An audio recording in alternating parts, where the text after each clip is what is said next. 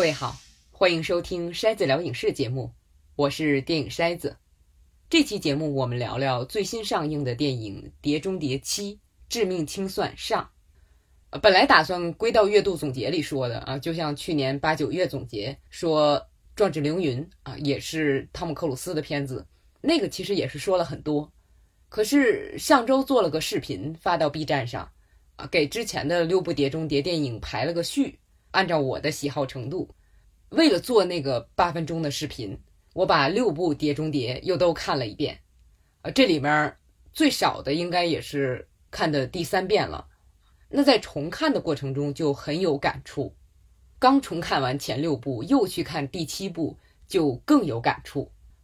那么多感触的话，干脆就专门做一期节目吧。这期节目我打算先聊一下《碟中谍》这个系列，作为一个整体来聊。单个的情节回顾、单集的特点，呃，就不说太多了。感兴趣的朋友可以到 B 站电影筛子去看一下那个视频，叫《碟中谍前六部排名次》，很直白的标题。那这期音频节目第一部分主要是想说说这个系列的特点，还有一些比较明显的演变趋势。第二部分会聊第七部《致命清算上》，我只能说尽量。不做我认为会影响观感的剧透。一方面，这类片子重点看的不是情节；另一方面，如果你没看过片子的话，听我讲情节也不太会记得住。《碟中谍》的情节经常是绕来绕去的。我做那个视频的时候就觉得总结出个剧情梗概太费劲了。我当然还是希望大家去看片儿，看完了再来听节目，看看有没有共鸣或者启发。节目的第三部分打算说一些关于这个电影制作的事情，尤其是汤姆克鲁斯相关的一些事儿，还有他拍这类电影的某种精神源头，就是标题里提到的巴斯特基顿。如果你不了解这个名字的话，我也会在后面做介绍。好，我们下面就开始聊。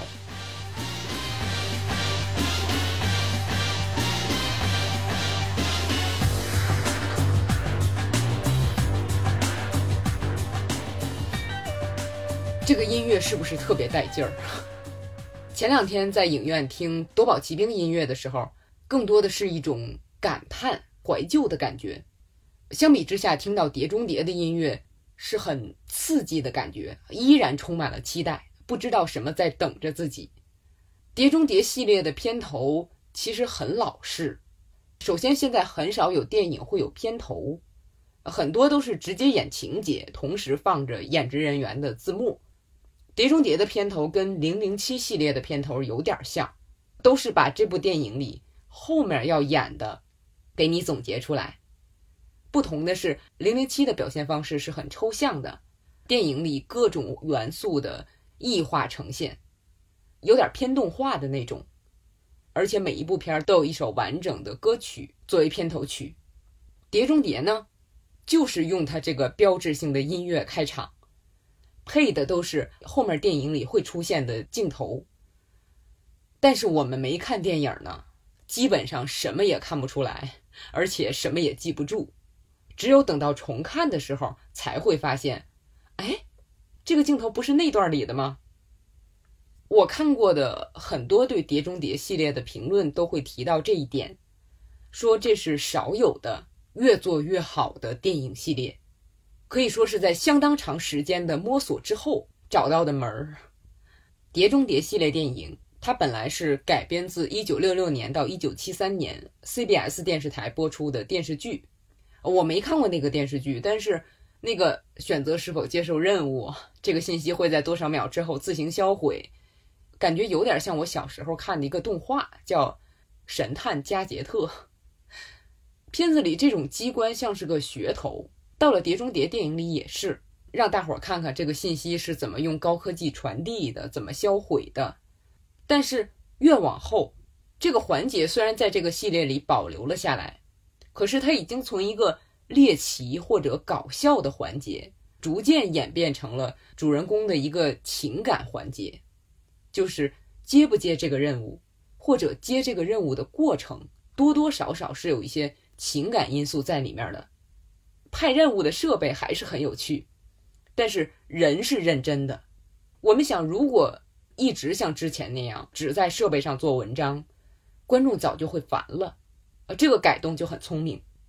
那对这个接任务环节的改动，跟整个系列的风格的转变是一致的，就是他从整部片子的所有元素都走娱乐路线，逐渐转向情节越来越严肃认真，但是情节里填充的这些动作场面还是超有娱乐性。你像第一部，虽然几乎所有的队员都牺牲了，听起来很悲壮。可实际上，那些人我们连脸还没记清就都挂了。那个片子就是个探案片儿，情节上有点像第三个人的感觉，悬疑为主，动作为辅。我记得第一次看一九九六年的那部《碟中谍》的时候，觉得还好；第二次看的时候就觉得情节有点单薄。这次看基本上还是那个感觉，就是有点过时了的感觉。那第二部还是我。很喜欢吴宇森的时候看的，第一次看就不喜欢这个片子，这不就是把香港电影的那些手法和盘搬过来了吗？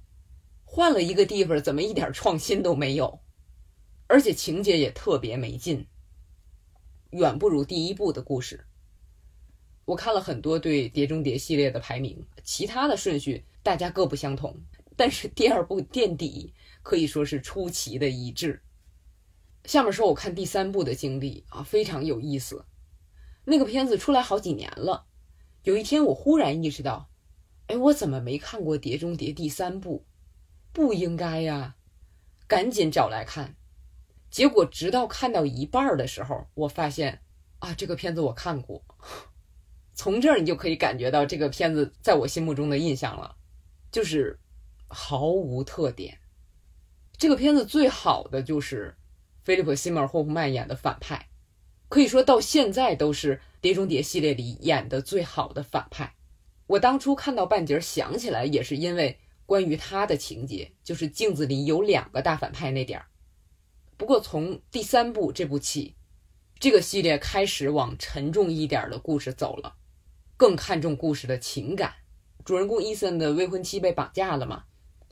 如今回头看，第三部是个转折点，虽然。本身水准一般，但是为后面做了方向上的调整。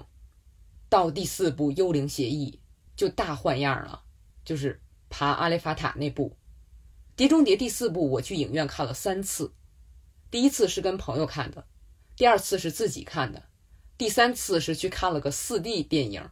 电影里风沙来了，前面那个座位还吹风啊，特别有意思。《幽灵协议》我到现在看了得有至少六七遍了。最近这次看还是觉得，啊，怎么这么好？怎么到处都是好点子？那个片子到现在也八年了，我相信现在给没看过的人看，还是会觉得新鲜好看。而且就是从这部开始，《碟中谍》系列基本上都保持在一条水平线上，有小幅的波动，没下来过。我看到的评论里不止一个人把《碟中谍》跟《玩具总动员》并列。说这两个是当下仅存的、保持着超高水准而且相当稳定的系列电影，《玩具总动员》是一九九五年开始啊，到现在四部，《碟中谍》是一九九六年开始，到现在七部。可实际上，它是通过前三部片在近二十年里的摸索，到二零一五年，直至二零二三年这四部才达到这么一个高水准。这种情况是非常少见的。之前要么就是水平高的系列及时收手，不再拍了，像《回到未来》三部曲；要不就是拍着拍着没意思了啊，或者因为各种原因自己停了，像《虎胆龙威》；还有就是没意思还在拍的，其实这个最多，像《终结者》；也有作为一个系列拍完了，但是系列内部的水平参差不齐的。像《哈利波特》《饥饿游戏》，那《碟中谍》真的是独一份儿了。它向我们证明一个系列是可以经过时间的打磨，不断汲取之前的经验，越来越好的。为什么我们现在看《碟中谍》系列跟其他动作片系列的感觉不一样？比如《速度与激情》，还有漫威、DC 那些电影，因为那些电影都是 CGI 做出来的。我们作为观众，现在已经可以非常熟练的看出来哪些场景是 CGI，甚至在多大程度上用了 CGI。不像这种技术刚出来的时候，大家都看傻眼啊，还可以这样。而且现在的 CGI 技术也越来越粗糙。可能有人问，不是技术先进了，应该越做越好吗？但是现在这个。特效制作的需求非常大，就是很多很小的电视剧也在用，因为小成本的作品用特效是为了进一步节约成本，它能够省了很多实景拍摄的花销，所以做特效的那些公司已经到了赶不过来的程度，就越做越粗糙，像《雷神四》还有《闪电侠》都是典型的特效超级差。被大家集体吐槽，呃，甚至被参演者自己吐槽的大片儿。那相比之下，《碟中谍》的动作场景，你能感受到真实，比如爬高塔、扒飞机，还有从飞机上往下跳，那个风的动力的影响是用电脑软件或者在摄影棚里用鼓风机吹做不出来的。哪怕是很常见的高速骑摩托车。第六部里边，最后摩托车撞到汽车上摔出去那段你也能感受到啊，那个跟电脑制作出来的完全不一样。所以我这次重看的时候，终于理解了第六部的时候，汤姆克鲁斯为什么不让亨利卡维尔刮胡子了。这个事儿当时闹得挺大，当时正义联盟要补拍，我们都知道超人没有留胡子，而碟中谍六正在拍摄中。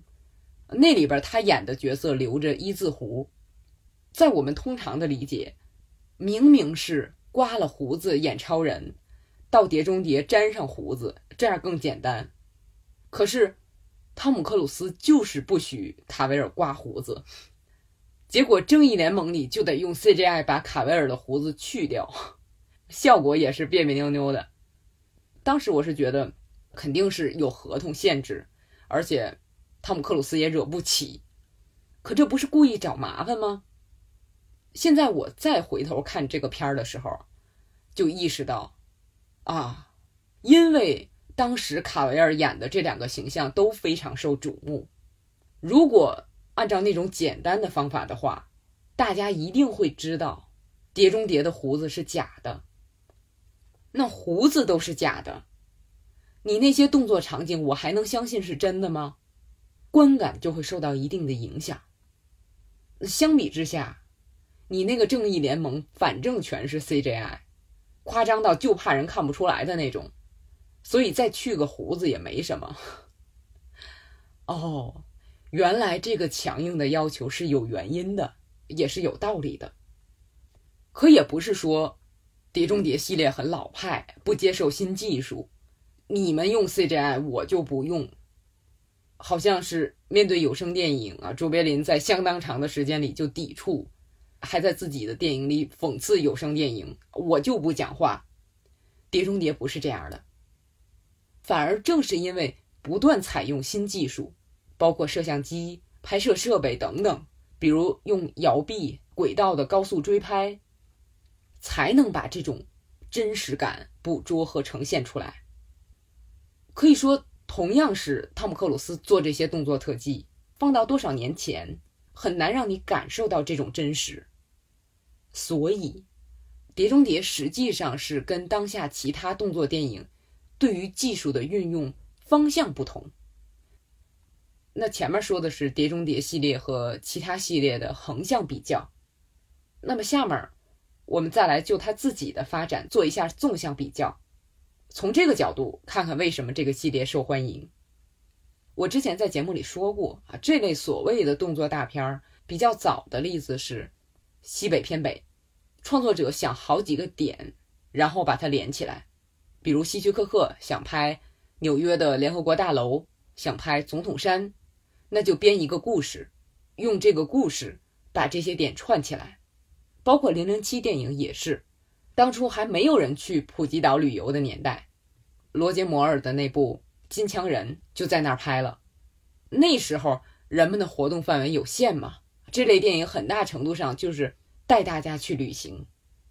现在大家自己也能去旅行了，那电影就更多是想拍几个壮观的动作场景，我编一个故事，把这些场景串起来。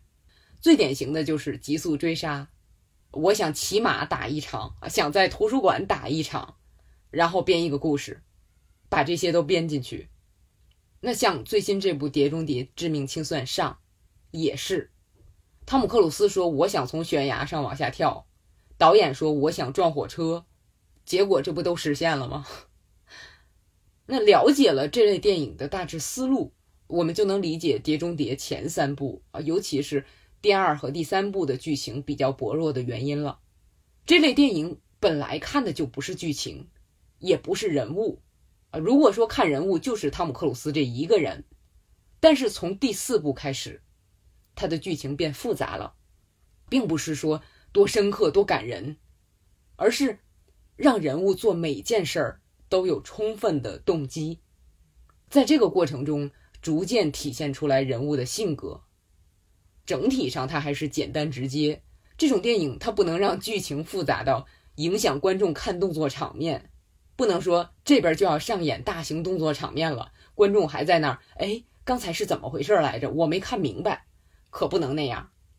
但是。从第四部《碟中谍》起，你能感觉到那个动作场面也是充分服务于剧情和人物的，这样故事就变得有趣了。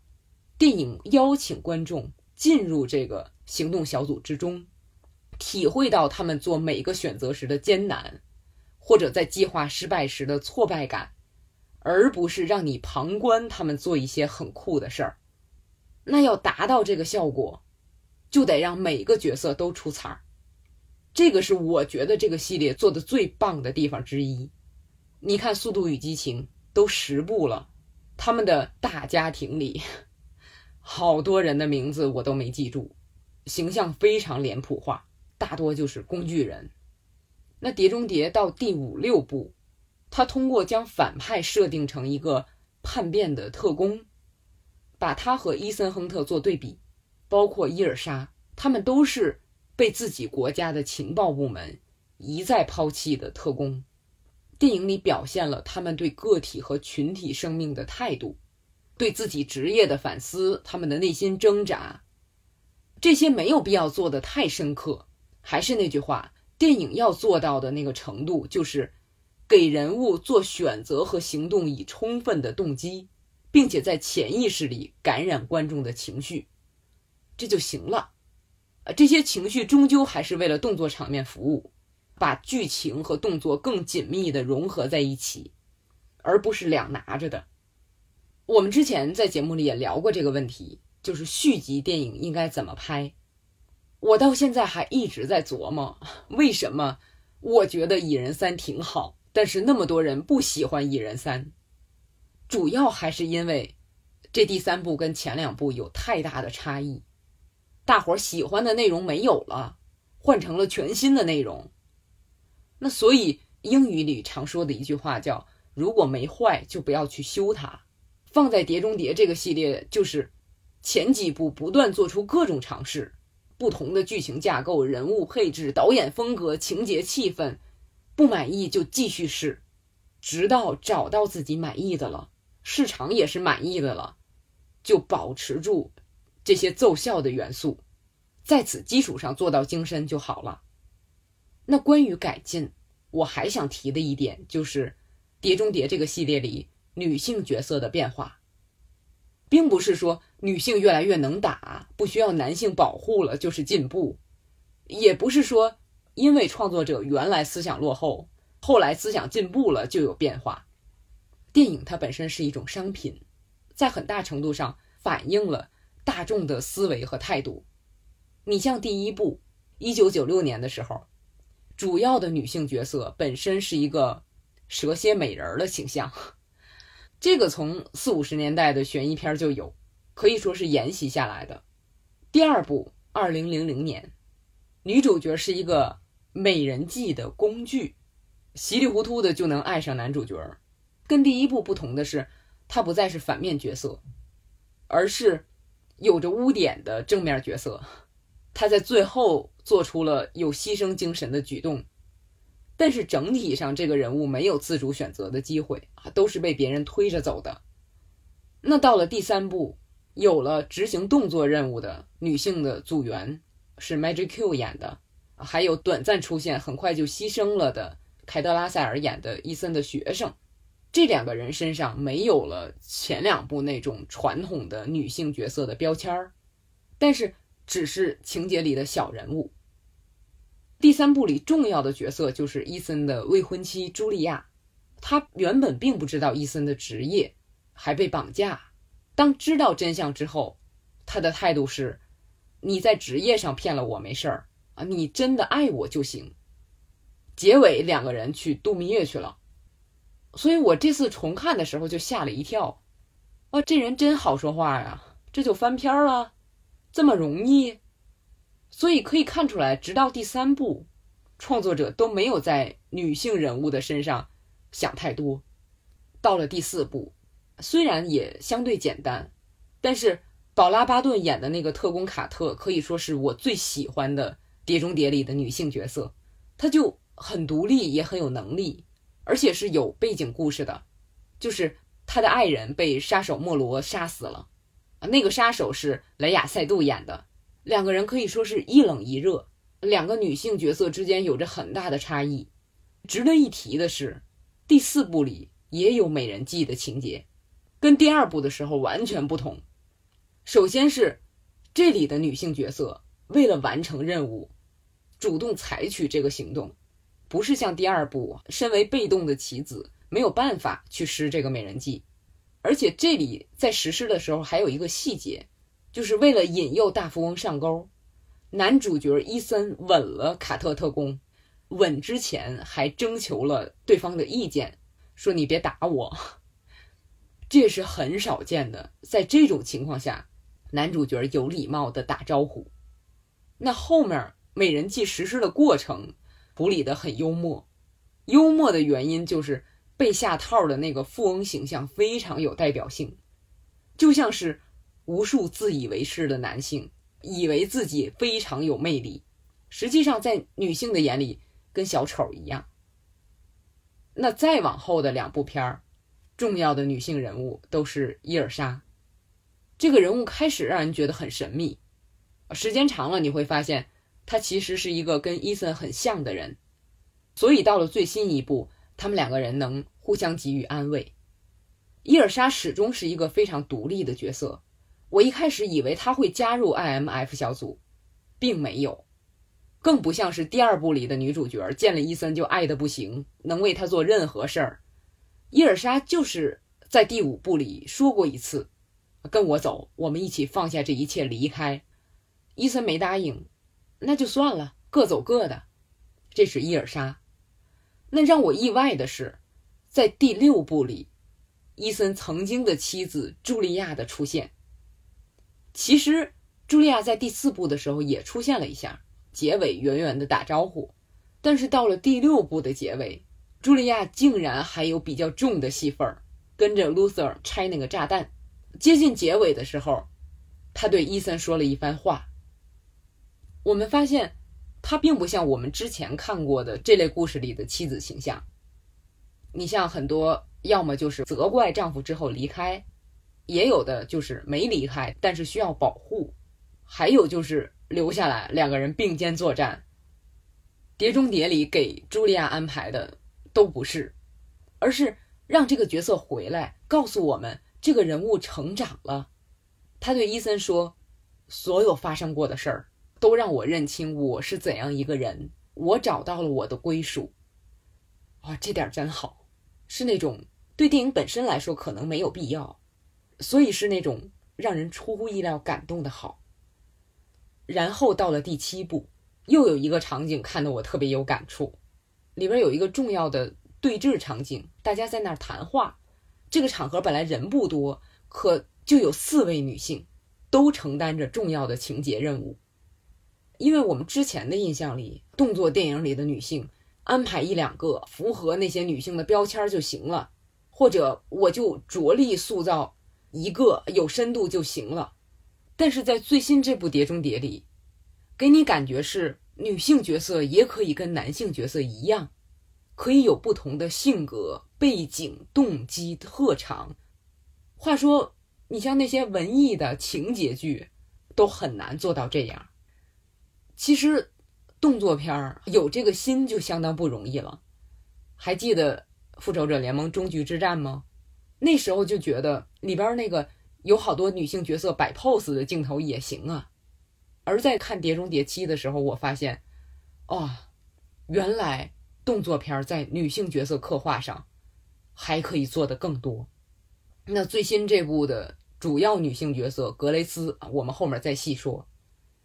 所以前面说了这么多《碟中谍》系列的演变，从观赏性的提升到自身定位的调整，在横向上和其他影片相比的优势，纵向上对故事和人物深度不断挖掘，还有拍摄方式的不断进步，以及来自自身观念也随着时代进步啊，在女性角色呈现方式上的持续改进，真的是啊，我之前。曾经赞同过一种说法，就是好莱坞为什么总拍系列电影，是因为缺乏创意。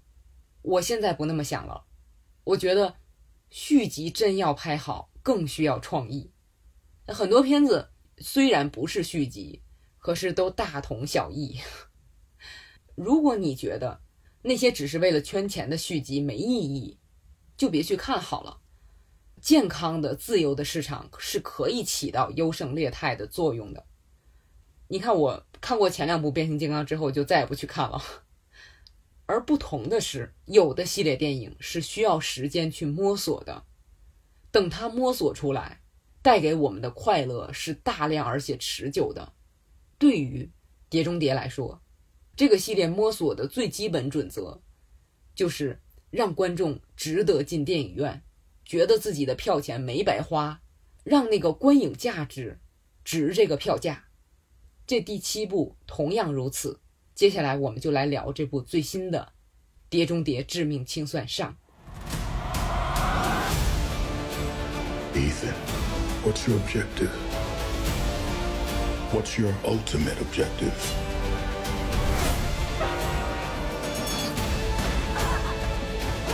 Your life will always matter more to me than my own. 首先，这个片名就很好，他直接告诉我这是上部，让大家做好故事没讲完的准备，而不是我上期节目里说的啊。看《速度与激情十》和《蜘蛛侠：纵横宇宙》的时候啊，看到结尾我就觉得自己被晃了一下。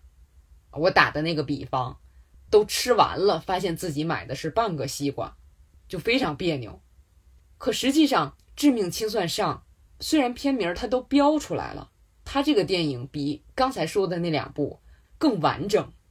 它不是说让你看完啊完了，而是在某种程度上说，其实它很老派。它让你在看完影片的时候，还是有一种满足感，不让你看主人公忙活半天戛然而止，而是它会让你对下一步充满期待。虽然这部电影很长，将近三个小时，但是我看到两个影评人都说，恨不得下部接着放，自己就坐在那儿接着看。我也是这个感觉。那这部《致命清算上》，首先是反派的设定让我觉得很有意思。大反派不是某个人，而是有了自主意识的人工智能武器，叫智体。这个智体它攻击人类的方式很有意思或者说想得到它的人啊，能够使用它的方式很有意思。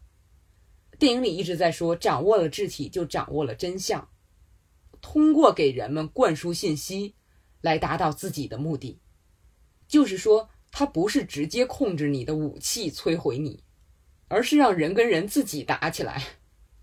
那这种对人工智能拥有自主意识的恐惧。正切合了当下人们的恐惧，而且在不同信息来源的灌输下，观点越来越两极化，这种事儿也正在发生。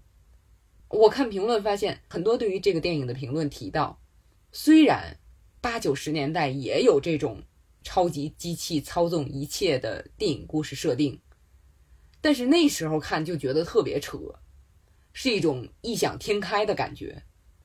现在就不同了，是切实的恐惧，而且电影本身呈现的方式也特别好。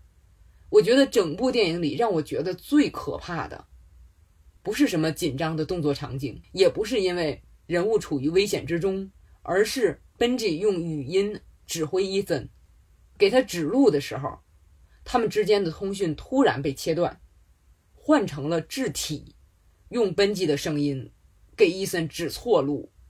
哇，原来那么依赖高科技的不可能任务小组，这回栽在了高科技上。英国影评人马克·科莫德就说：“人工智能很快就会是之前的平行宇宙啊，成为众多电影的主题设定。”我很赞同。那《碟中谍》可以说是在新时代里给这个题开了个好头。可你也能意识到啊，它确实是先行探索阶段，因为它故事的具体执行还是用很老派的方式，比如这么高科技的人工智能。操纵它的关键是最原始的工具——钥匙。另外，也因为人工智能无处不在，同时又无影无踪，电影给他找了个打手，一个叫 Gabriel，跟伊森在过往有交集的人。这个人为智体干脏活、累活、杀人、抢夺之类。想想，其实还是老式的结构，放在以前可能是。一个邪恶的人拥有超级技术，这里反过来了，超级技术雇佣邪恶的人给他干活，具体执行起来是一样的，但是不同的设定给人的整体感觉，包括给电影带来的整体氛围是不同的啊！我还挺喜欢这个新设定的，它让所有的人都变得不可信，因为各国官方都想将这个技术据为己有。电影的悬疑气氛就更浓了。再有，它提示我们，科技对我们的威胁，很可能不像是《终结者》里那样啊，一个个机器人儿到处杀人，而更可能像是这样，加深相互之间的误解与仇恨，让人跟人自己打起来，自我毁灭。其实电影的故事里已经是这样的了。我看片的时候就想。这些人如果都撂挑子了，智体一下就完了。可这种邪恶的东西就是有很多帮凶，他才能为非作歹，就跟现实中许多时候一样。在我看来就很讽刺。那说完了设定，《致命清算》这个片子，我还想说的一点就是，新加入的这个女性角色格雷斯，演员是海莉·阿特维尔。我之前说过，我对。漫威的特工卡特那个剧对主人公的设定有很大的意见，可我觉得海莉的表演蛮好的，但是在《致命清算》里，她刚出来啊，特别是追车的那场戏，我觉得演的不好。很多人说那场戏很精彩，也很幽默。我看的那场在追车这段，影厅里确实也有不少笑声，可是我觉得格雷斯那种惊慌又天真的劲儿。表现的太生硬了，相比之下，我就觉得哦，汤姆克鲁斯演的好好啊，有表现力又没有用力的痕迹，就特别自然。我当时头脑里就闪现汤姆克鲁斯在前六部里的表演，啊，没有出现过问题，都很到位。这些天好多视频一直在说，别忘了汤姆克鲁斯是获得过三次奥斯卡表演奖提名的人啊，人家是好演员啊。然后很多人说：“哎呀，好可惜，他现在只做动作片了，不演那些情节剧了。”我心想，说这话的人也太贪了，什么都想要啊！人的精力和时间都是有限的，哪怕他是汤姆克鲁斯。话说回来，接着说这部里的格雷斯，我在看《碟中谍》的时候有一个毛病，就是在女演员上特别恋旧。当初瑞贝卡·福克森刚出来的时候，我就很不喜欢。就一直想，哎呀，宝拉巴顿演的那个特工多好啊，怎么换了呢？而且方向大转变，伊尔莎是特别有女性特质的那种。我想，这是要往危险美艳上走吗？俗不俗？后来发现并不是，就是我前面说的，伊尔莎实际上是跟伊森很像的人，讲这个人其实也是在讲伊森。那现在又出现了个格雷斯，呃，又是大不一样。伊尔莎非常成熟，格雷斯就是个小贼，没见过这么大的阵仗，这么危险的局面。结尾火车逃生那段啊，他抱住伊森那里，我看的那场里，观众到这儿啊发出的笑声最大。他是真的害怕。我觉得这个片子越到后面，海莉的表演越自然。可能有的演员就是需要这么一个过程啊，所以虽然开始出来的时候我不喜欢，但是我希望也有信心越来越喜欢这个角色。感觉后面伊森会像导师一样帮他成长为一名成熟的特工。其实本吉也是伊森带出来的，还记得吗？两个人第一次出外勤，超搞笑。让我欣慰的是，《碟中谍》并没有找越来越年轻的女演员担任主演。电影到现在不也一直是这种规律吗？男演员越来越老，大戏的女演员越来越年轻。可是，海莉·阿特维尔。比瑞贝卡·福格森还大一岁，我就嗯还行。你看，我刚才说格雷斯这个人物给我最深印象的时候，主要想到的就是两个动作场面啊，一个前面追车，一个是后面火车逃生。这正说明了这个电影的动作戏和讲故事、塑造人物不是脱节的，而是融合在一起的。下面就要说说动作场面，最主要的其实就是四场。前面说的追车虽然不新鲜，但是很有趣，对塑造人物也很有帮助。后面还有一个在火车车顶的打斗，也不新鲜，《碟中谍》系列本身之前也用到过，但是它这次这个呈现效果就跟其他电影不一样，这里火车的速度感真是太强了。真实感带来的紧张感一下拉满。另外两场是真正的重头，就是前面提到的，一个是汤姆克鲁斯想做的骑着摩托车跳崖的场景，再有就是导演想做的火车坠毁的场景。其中汤姆克鲁斯骑摩托的这个场景是电影前期宣传的重点，那我又施展我的躲避大法。进电影院之前，愣是没看过那个场景的拍摄花絮。我知道景儿大概是那个，但是他怎么跳的，我完全不知道。所以观影效果就非常好。跳之前赶路那段啊，伊森和奔吉的对话就很有意思，就给紧张惊险附加了一层情绪。不是说一直要营造紧张情绪，而这种复杂情绪下的特技就显得更真实。更有层次感，就像是当初爬阿里法塔的时候，也是有很多有意思的对话，还有那个手套很搞笑。这里也是，等到了山顶，我就有点不敢看，就很吓人。我不恐高啊，但是就是觉得很可怕。他那个镜头不是从上往下拍，而是从下往上冲，但是你知道前面没有路了，就很吓人。然后不是把摩托放开了吗？那一刻特别美，不是紧张刺激，是美。我现在的电脑桌面就是那张剧照，而且它一开始自由落体的时候是没有声音的，然后突然有声音了，把我吓一跳。我在影院里一哆嗦，我不知道有没有朋友看的时候也有这种情况。其实这个特技在影片宣传的时候啊，作为非常重头的宣传点。在电影里就一小会儿，但是我觉得我观看时的那种感觉能记很久。相比之下，虽然在预告片里也出现了，可是前期宣传的时候没有重点提的，就是最后火车逃生那段，可以说是全片观看时最过瘾的一段。这个紧张程度，我觉得能当选我今年进电影院观影体验第一了。我看到很多影评人也是很喜欢这段，有人就说在看的时候就恨不得喊停下来吧，make it stop，那种感觉我形容不出来啊，只有去影院才能感受到。这个片子我打算再去影院看一遍，主要就是为了那段再看一遍。而且我可能是极为少有的看到那段的时候流眼泪的人，奇怪吧？我自己都吓一跳。为什么呢？话说这种片子就是情节编得再好，也不至于让人感动的落泪。我没有那么投入，甚至我在看的时候经常会想到别的电影。你比如他们在特别窄的那个巷子里三个人打斗的那场，我当时就想，喂，这样打有意思呀。John Wick 就是极速追杀，John Wick 也可以试一下啊。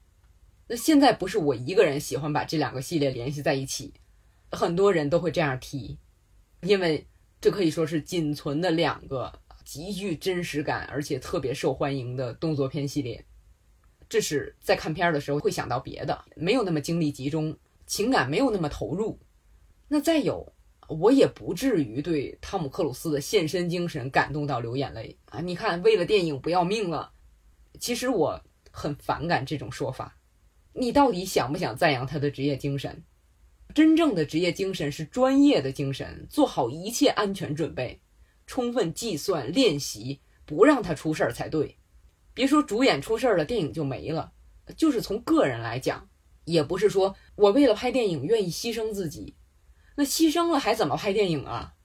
前两年那部纪录片《泰国洞穴救援》里，那位英国的潜水爱好者大叔就说道：“他说一项运动是危险的，并不代表你要用危险的方式参与。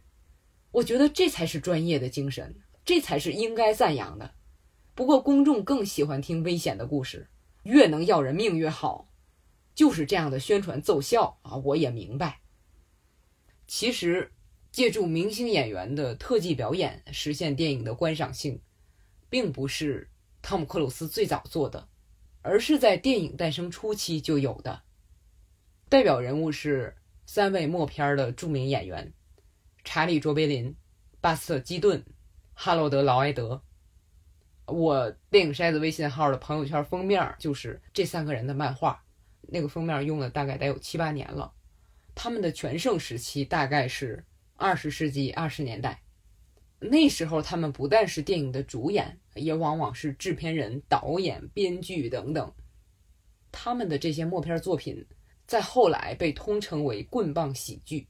就是经常用肢体语言，主要是打打闹闹，还有一些惊险的动作场景来表现剧情，同时实现影片的喜剧性和观赏性。这个概念在二十世纪电影里得到了极大的拓展。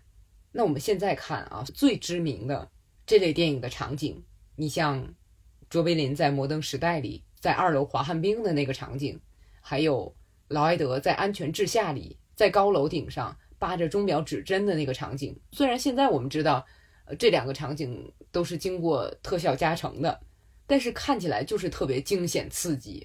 明星本人用动作、惊险场景来实现影片的观赏性。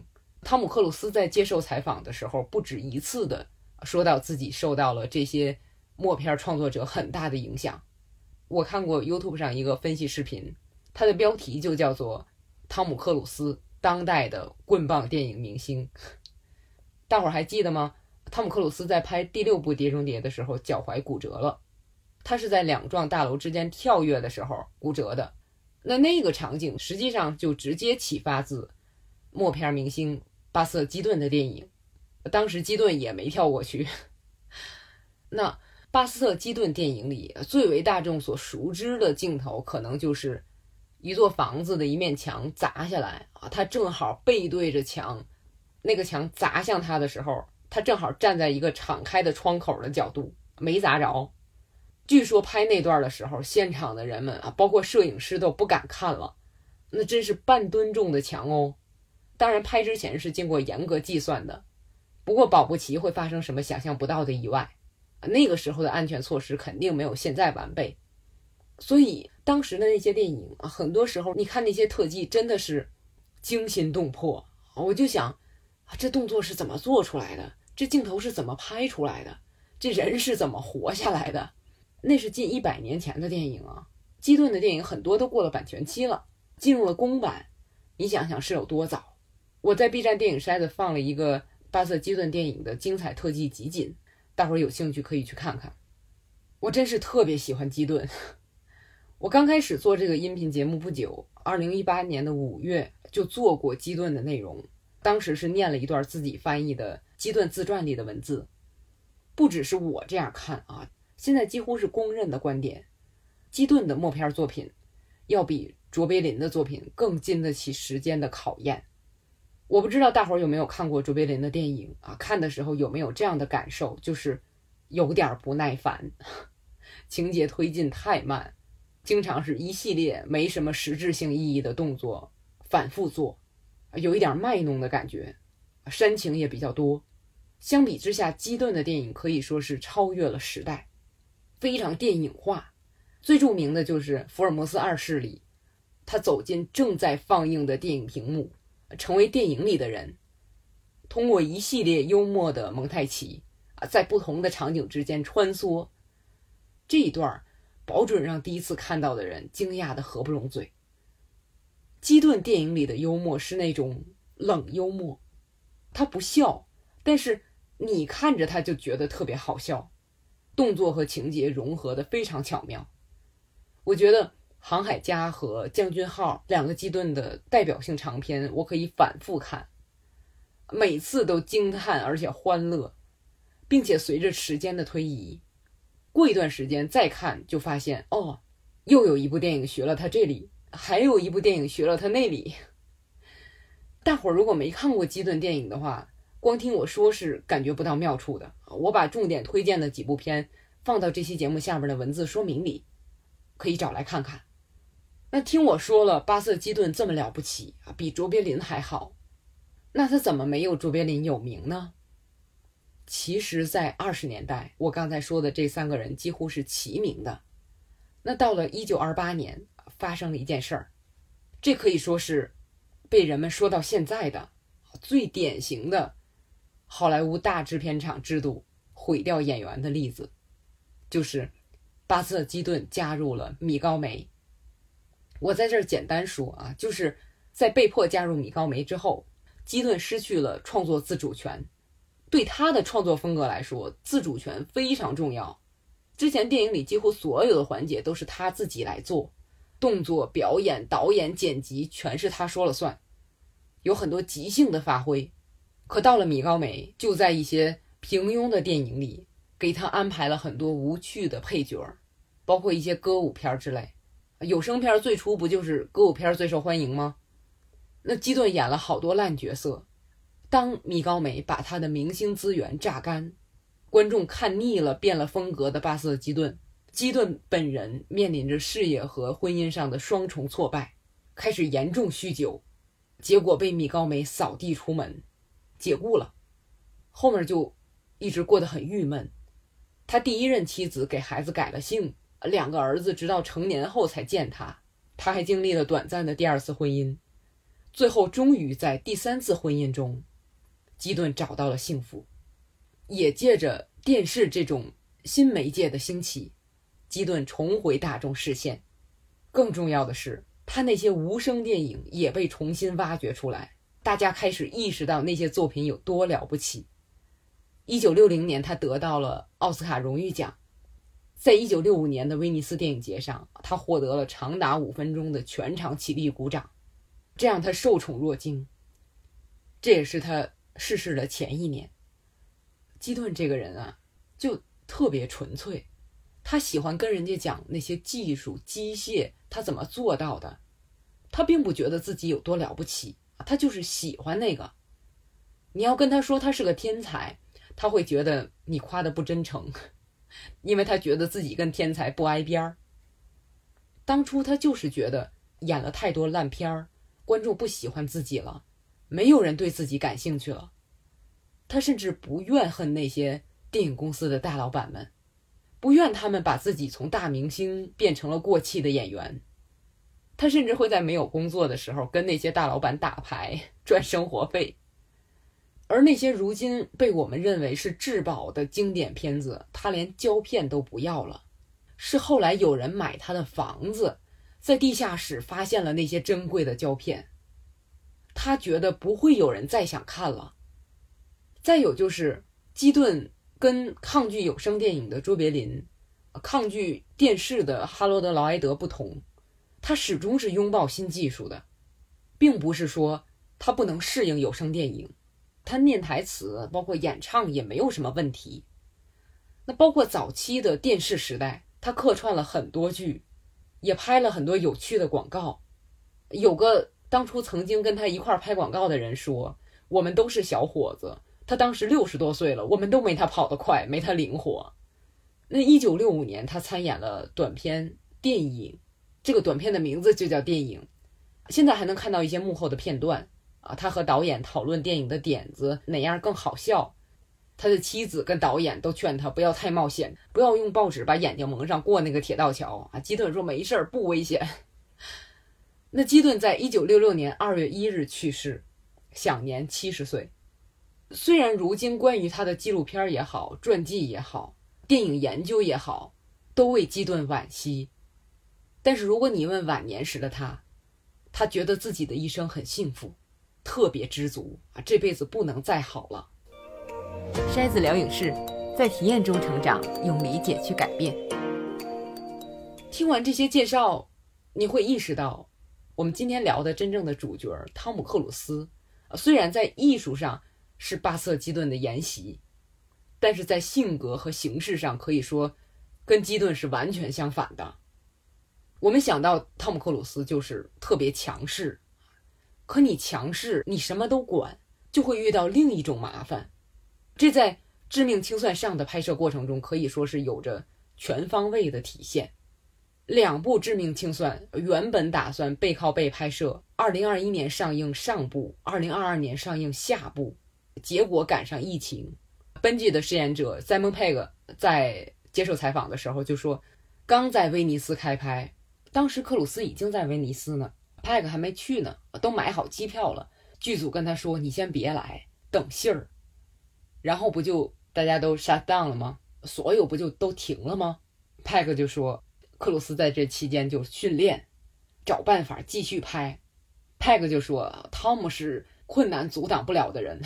汤姆觉得这个威胁不只是对《碟中谍七》这个电影，更是对整个电影业的威胁。他要做自己该做的，来解决这个问题。《碟中谍》剧组几乎是疫情期间拍摄的样板制定者。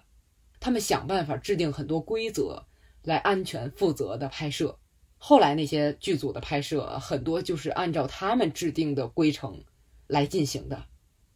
派克说，汤姆不是那种给人下令的人，但是他会用热情感染你，而让你觉得哦，汤姆·克鲁斯都那样做了，我可不能有一点放松，是这种感觉。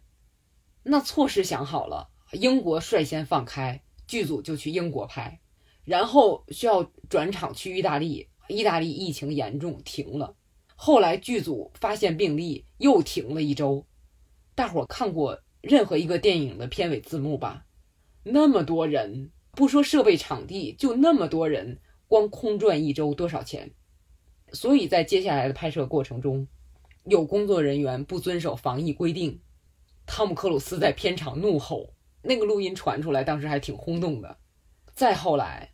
跳崖的动作在前期练习的时候，不是汤姆·克鲁斯在练啊，汤姆·克鲁斯在练别的。然后别人在做前期准备的时候，有一辆摩托车油箱还着火了，动用了消防车上了当地的新闻。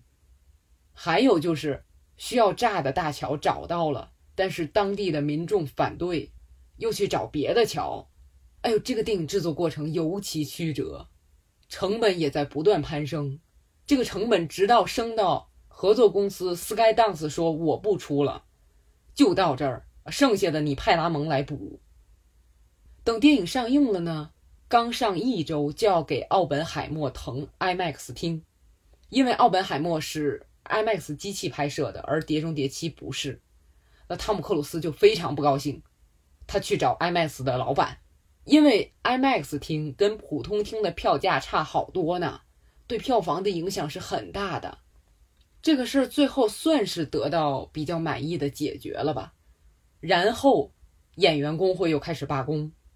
塞蒙·佩格之前接受采访的时候说，《谍七》宣传工作一结束，他们就开始拍第八部。所以罢工一宣布开始，我就意识到，啊，拍不了了。虽然这个片儿很多演员是英国人，可汤姆·克鲁斯是美国人呢。罢工前还传出来啊，汤姆克鲁斯作为演员，也是和制片公司联盟非常接近的制片人，还在中间协调。而且消息说他还提出来要提升广大替身演员的工资，毕竟他这方面熟悉嘛。替身演员的待遇也确实不高。那现在罢工开始了啊，也不知道他又在忙活什么，肯定闲不住啊！我的个天，真的是好累呀！他为什么要管这么多事儿？所以说，汤姆克鲁斯跟巴瑟基顿在自主创作权上这个事儿，简直是完全相反。要么你啥主意都拿不了，要么就是 啥都得拿主意。唉，可两个人还是有一点很像，就是他们的个人生活都曾经遭到公众的诟病。我一直觉得，很多个人生活的事儿啊，尤其是两口子的事儿，外人是不能真正清楚的，也没有权利指指点点。只要你作为一个个体。不危害公众利益，不像之前 Me Too 爆出来那些人那样。更何况，汤姆克鲁斯是出了名的，对合作演员和剧组成员非常好，他会持续的给合作过的人送贴心的礼物，这个事儿很有名。当然了，这也拦不住他在片场吼。现在想起来，我多年来可以说对汤姆克鲁斯是有误解的，总觉得。长得这么好看的一个帅哥演员，是不是有点花瓶啊？给人感觉脑子还不太正常，还是控制狂？可这些年下来，我觉得真是日久见人心。那么多我曾经喜欢的导演，随着年龄的增长，拍出来的电影都越来越自恋，观赏性越来越差。别说斯科塞斯、斯皮尔伯格了，包括昆汀在内。只有克鲁斯一直超努力，做出来的电影一直很好看，越来越好看。到现在大家都在说，去年要没有他的《壮志凌云二》，院线电影真的完蛋。所以我们之前说过，斯皮尔伯格直接对他说：“You saved Hollywood's ass，你救了好莱坞。”他不光是拼特技，是凭借对电影艺术的理解。全方位做的都很好，《碟中谍》系列电影的进步过程就是最好的例证。至于个人资质，克鲁斯跟巴瑟基顿又不一样。基顿从三岁起就跟父母在舞台上进行喜剧演出，被扔来扔去，很早就学会了控制自己的身体，熟知怎样摔跤对身体的损害最小。前不久 YouTube 上有个特别火的视频，叫。为什么汤姆克鲁斯的跑重要？里面提到，克鲁斯在电影里经常跑，他的跑比别的男演员都好看很多，动作特别大，显得特别快，而且是真的特别快，那个速度都要赶上专业运动员了。而且他是穿着牛仔裤、西装和皮鞋跑，而那个视频里也呈现了他在作为演员的早期，并不是那样跑的。而是一直在练习，一直在进步，才有了后来的招牌式的跑步姿势。其实演技也如此。他当年出道时候，很多电影表演就傻傻的、木木的。我印象是，直到看《雨人》（Rain Man），发现啊，这个人演技不错啊。到现在，你像《碟中谍》系列里的演员都是很不错的演员，但是感觉克鲁斯真是演的最好了。所以。我在看《致命清算：火车逃生》那段的时候，为什么掉眼泪呢？我当时就一闪念，我就想，啊，这也太好看了，这创意，这执行，必须得搞艺术的人有充分的自由才能做到啊。巴瑟基顿当年如果有这样的条件，有这样的自由，肯定也能做出这么美好的艺术吧。汤姆克鲁斯的强势还是有用啊。当初还有传言要让他从《碟中谍》卸任换新人，多亏他这么强势坚持下来了，才有现在啊！继续下去吧。可人们会不会嫌他老了，不继续给他机会了呢？他要是像哈里森·福特那样继续到老就好了呀。所有这些，都是一闪念，然后我就继续看片，继续紧张了。就这一闪念，快到我这两滴眼泪刚流出来，还没从脸上流下来呢。就这么快，我经常跟朋友说，我看电影的时候，特别是看到好电影的时候，这脑子里就跟放焰火一样，就是刚才说的那个效果。可是走出影厅的时候，我还会想这个事儿，就是人是需要时间的，需要不断的认识自己，改正自己的错误，或者记住自己的错误，放下它，继续前行。这个我们当初在聊《壮志凌云》的时候说过，那片子可以说跟克鲁斯的人生经历也有点契合，而且对于这些公众人物来说，你还需要公众逐渐认识你，转变对你的偏见，或者重新发掘你的好。有的时候，这一个阶段就需要十年、二十年，人这一生才多少年？你像巴瑟基顿那样，人们重新认识他的时候。他已经快要走到人生的尽头了，所以，《银河护卫队三》里有一句台词说：“人类只能活到五十岁，那出生有什么意义呢？”巧了啊，说这句台词的演员正是《致命清算》里那个杀手。我没想到那个杀手到最后也让我有点小感动。回到那句台词啊，就是那人类只能活五十岁的话，他出生还有什么意义呢？我在影院里听到那句台词的时候，就想。谁说不是呢？可有时候又觉得，因为短才值得活吧。所以有的人就一直在赶路，一直往前冲，就像汤姆克鲁斯这样。因为很多所谓的人生道理，提前跟你讲了也没有用，就需要自己去体验，自己去碰钉子。所以，更多好的文学作品也好，艺术作品也好。不是给你提醒的，而是在你经历了很多之后，给你带来共鸣的。甚至说，对我这样的影迷来说，《碟中谍》这样的电影，戏里戏外的一些事儿也能引起共鸣。其实还有很多想说的，就到这儿吧，太长了，录完了我还得剪辑好久。那在这期节目的最后，我想跟大伙儿分享一首诗。我不是每期节目结尾都要念点什么啊？最近这两期赶巧了，因为这首诗既跟《碟中谍》有关，也跟今天我们聊的内容有关。这是在《碟中谍五：神秘国度》比较靠后的情节。故事里各方竞相争夺一个数据盒，还记得吗？那个数据盒需要一段语音才能打开。录制这段语音的是英国首相。当时，特工布兰特对英国首相说了个语音提示，他说：“吉卜林。”我以为那个语音密码就是录下英国首相说“吉卜林”这个词的语音，然后发现不是，首相并没有重复“吉卜林”这个词，而是开始念一首诗。虽然就说了两句，我当时坐在影院里一激灵，这不是我特别喜欢的那首吉卜林的《如果》吗？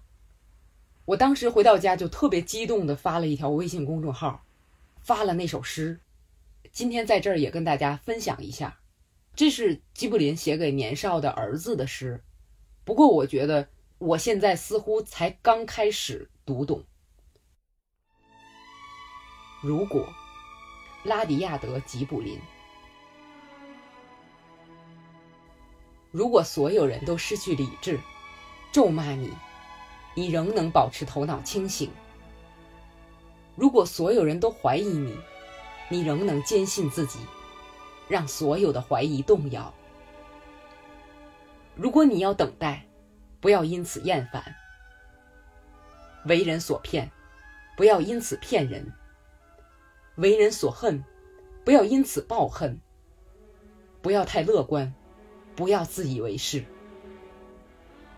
如果你是个追梦人，不要被梦主宰；如果你是个爱思考的人，不要以思想者自居；如果你遇到骄傲和挫折，把两者当骗子看待；如果你能忍受你曾讲过的事实被恶棍扭曲，用于蒙骗傻子，或者看着你用毕生去看护的东西被破坏。俯下身去，用破旧的工具把它修补。如果你在赢得无数桂冠之后，孤注一掷，再搏一次。失败过后，东山再起，不要抱怨你的失败。如果你能迫使自己在别人走后长久坚守阵地，在你心中已空荡荡无一物，只有意志告诉你坚持。如果你与人交谈能保持风度，伴王同行能保持距离。如果仇敌和好友都不害你，如果所有人都指望你却无人全心全意，如果你花六十秒进行短程跑，填满那不可饶恕的一分钟，你就可以拥有一个世界。这个世界的一切都是你的。更重要的是，孩子。你是个顶天立地的人。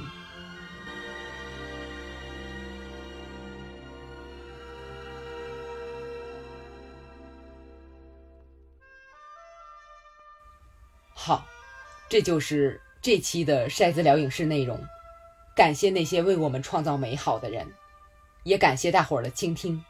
如果你喜欢这期节目，欢迎点赞、订阅或者分享给你的朋友。我是电影筛子。